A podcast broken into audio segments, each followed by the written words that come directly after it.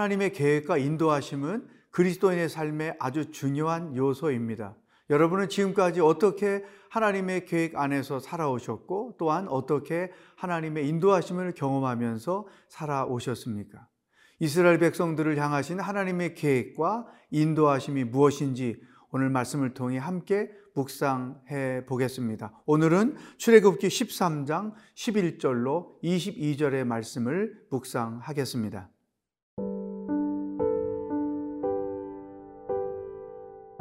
출애굽기 13장 11절에서 22절 말씀입니다.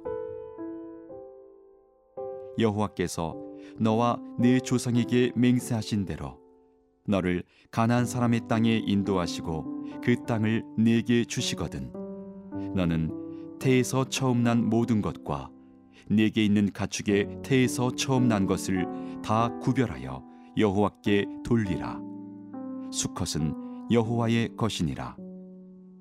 나귀의 첫 새끼는 다 어린 양으로 대속할 것이요.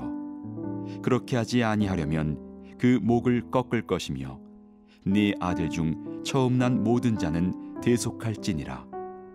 후일에 네 아들이 네게 묻기를 이것이 어찌 됨이냐 하거든 너는 그에게 이르기를 여호와께서 그 손의 권능으로 우리를 애굽에서 곧 종이 되었던 집에서 인도하여 내실세.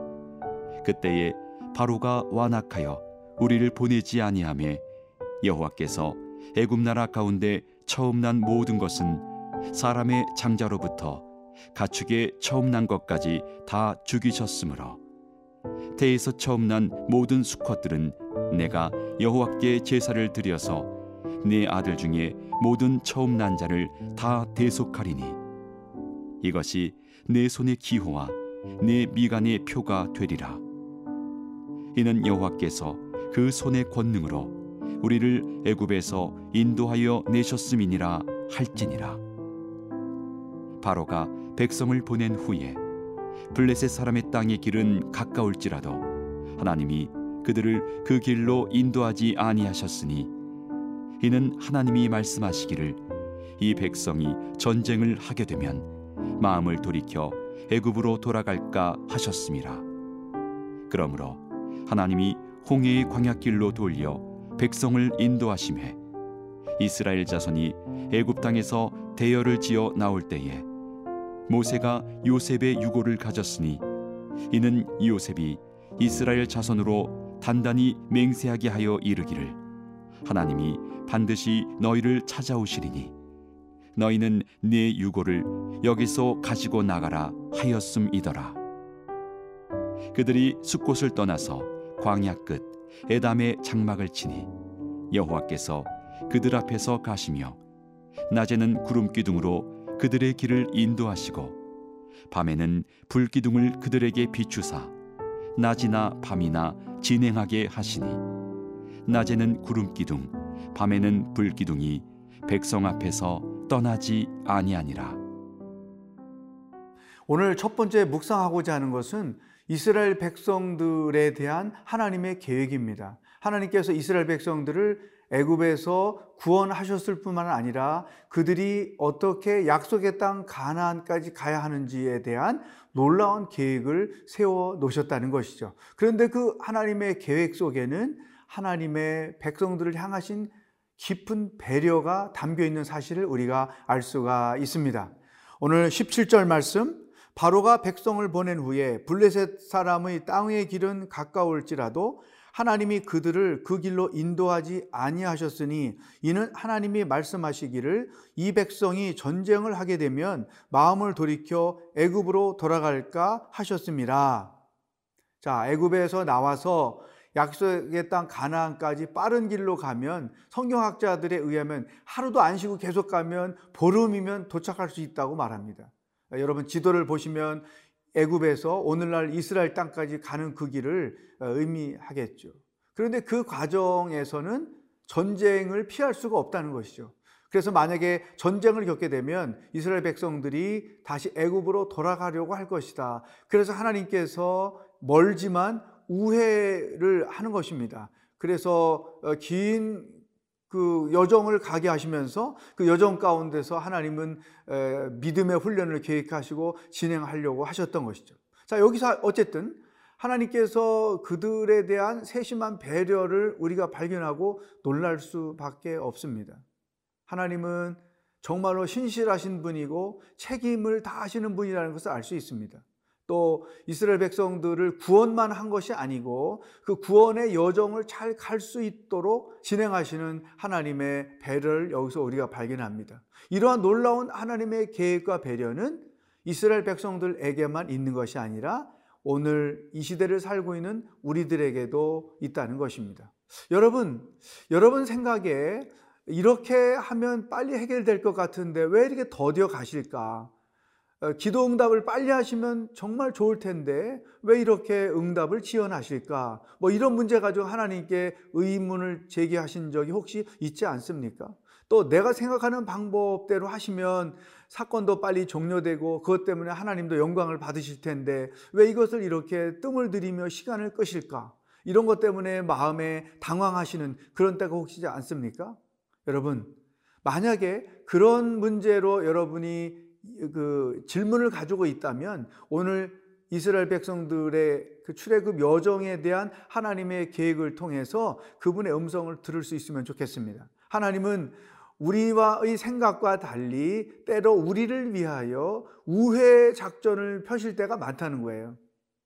우리 생각은 빨리 되기를 원하지만 하나님은 더디 하신다는 거죠. 이게 우회 작전입니다. 근데 그 우회 작전은 하나님을 위한 것도 있겠지만 근본적으로 우리들 자신을 위한 것이죠.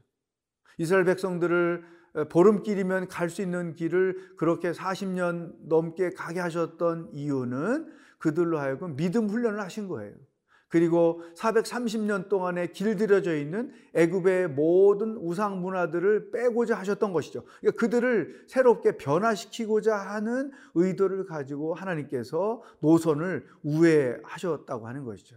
우리에게도 그런 내용이 적용된다는 것을 기억하십시오. 하나님은 우리의 기도 생활, 일상 생활 가운데서 이렇게 더디하심으로 우리로 하여금 하나님이 원하시는 사람이 되게 하는 것, 인내의 사람이 되게 하는 것, 믿음의 사람이 되게 하시고자 하는 깊은 의도를 가지고 우리로 하여금 우회하실 때가 참 많다는 거예요. 이것을 다른 말로 생각하면 우리를 향하신 하나님의 배려라고 할 수 있는 것입니다.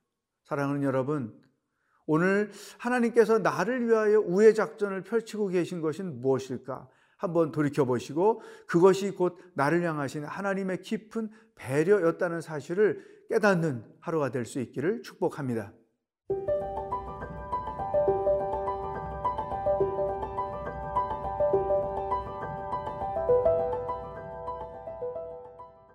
하나님께서 출애굽 여정을 계획하시는 모습을 통해서 이스라엘 백성들을 향하신 그분의 깊은 배려를 우리가 보았습니다. 어, 두 번째는 하나님의 인도하시는 방법에 대해서 묵상하려고 합니다.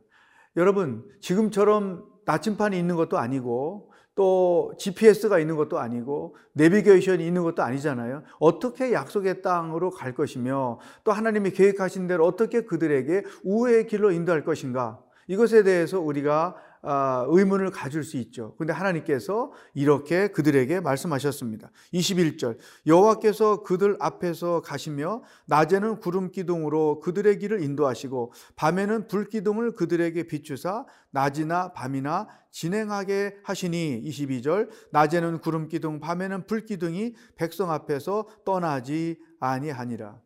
낮에는 구름 기둥으로 그들을 인도하시고 밤에는 불 기둥으로 그들을 인도하셨다.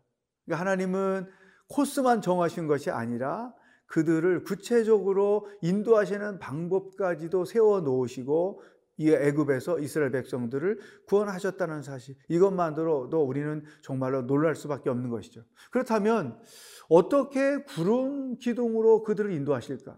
사실 저는 이 부분에 대해서 굉장히 의문을 많이 가졌어요. 근데 어, 전에 제가 이스라엘을 이제 몇 차례 갔는데요. 어, 이것에 대한 해답을 찾았습니다. 어느 날은 하늘에 구름 한 줌 없는 푸른 하늘로 하루 종일 가요. 그런데 어느 쪽에서 큰 구름 한 조각이 떠오릅니다. 그러면은 아무것도 없는 하늘에 구름 한 쪽이 딱 눈에 띄는 거예요. 아, 하나님께서 저렇게 구름 한 조각을 띄워서 움직이게 하심으로 이스라엘 백성들이 가야 할 길이 어디인지를 인도하셨구나. 이렇게 제가 깨닫게 되었던 것이죠. 어쨌든 이 구름 기둥과 불 기둥의 인도하심은 오늘 우리의 삶 가운데도 있다는 것이죠. 그 구름 기둥과 불 기둥이 뭘까요? 곧 하나님의 기록된 말씀이라는 것입니다. 주의 말씀은 내 발의 등이요 내 길의 빛이니이다. 시편 119편 105절에 이런 고백이 있죠. 아주 놀라운 표현입니다. 우리 크리스찬들은 말씀을 통해서 하나님의 뜻을 알고 그 뜻에 순종함으로 하나님의 인도하심을 경험하면서 사는 자들입니다. 여러분 그런 점에서 이 매일 묵상한다는 게 너무나 중요해요. 왜냐하면 하나님은 우리가 묵상하는 그 말씀을 통해서 하나님의 계획이나 생각이나 뜻을 깨닫게 하시고 그것에 순종하심으로 우리의 삶이 인도받게 하는 거예요. 그러니까 말씀 없이는 하나님의 계획도 모르고 하나님의 인도하심도 경험하지 못하며 살 수 있어요. 얼마나 위험한 삶의 여정이고 삶의 방법입니까? 여러분들이 아침마다 하나님의 말씀을 펼쳐놓고 묵상하는 것은 다윗이 그랬던 것처럼 오늘 하루를 내가 어떻게 살아야 하는지 알려주십시오. 내가 오늘 해야 될 일들이 있는데 그 일들을 어떻게 처리해야 되는지 하나님 내게 말씀해 주십시오. 이러한 고백과 말씀을 통한 하나님의 인도하심을 통해서 그 말씀을 순종함으로 한순간 하루하루를 그분의 인도를 받으면서 사는 거예요. 이게 불기둥이고 구름기둥이라는 것이죠. 여러분, 지금까지 어떻게 인생을 살아오셨나요? 하나님의 말씀이 여러분의 삶에 얼만큼 영향을 주었나요? 그 말씀을 통해서 하나님의 뜻을 깨닫고 그 말씀대로 순종하고 뒤돌아보니까 그것이 곧 하나님의 인도하심이었다는 것을 깨닫는 경우가 얼마나 많습니까?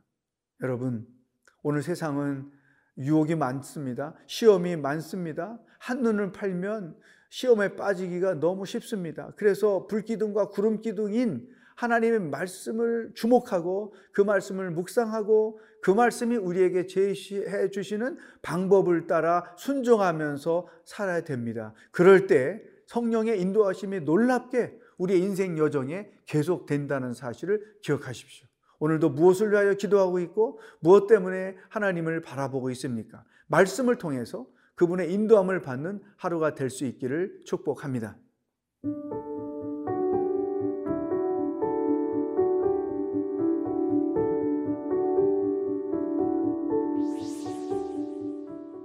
하나님 아버지, 말씀으로 불기둥, 구름기둥을 대신해 주시니 감사합니다.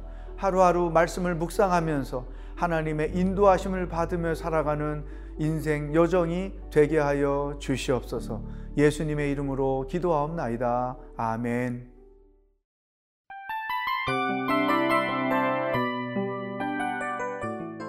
이 프로그램은 청취자 여러분의 소중한 후원으로 제작됩니다.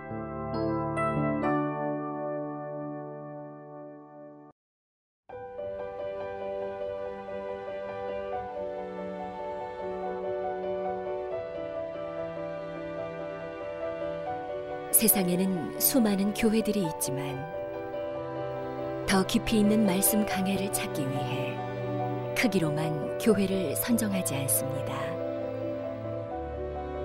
보다 좋은 영적 콘텐츠를 더 많이 나누기 위해 방송비를 받지 않습니다. 1년 365일 복음만 전하고 싶어서 우리는 광고를 하지 않습니다. 온누리의 복음을 땅끝까지 CGN TV와 함께 땅끝 성교사가 되주세요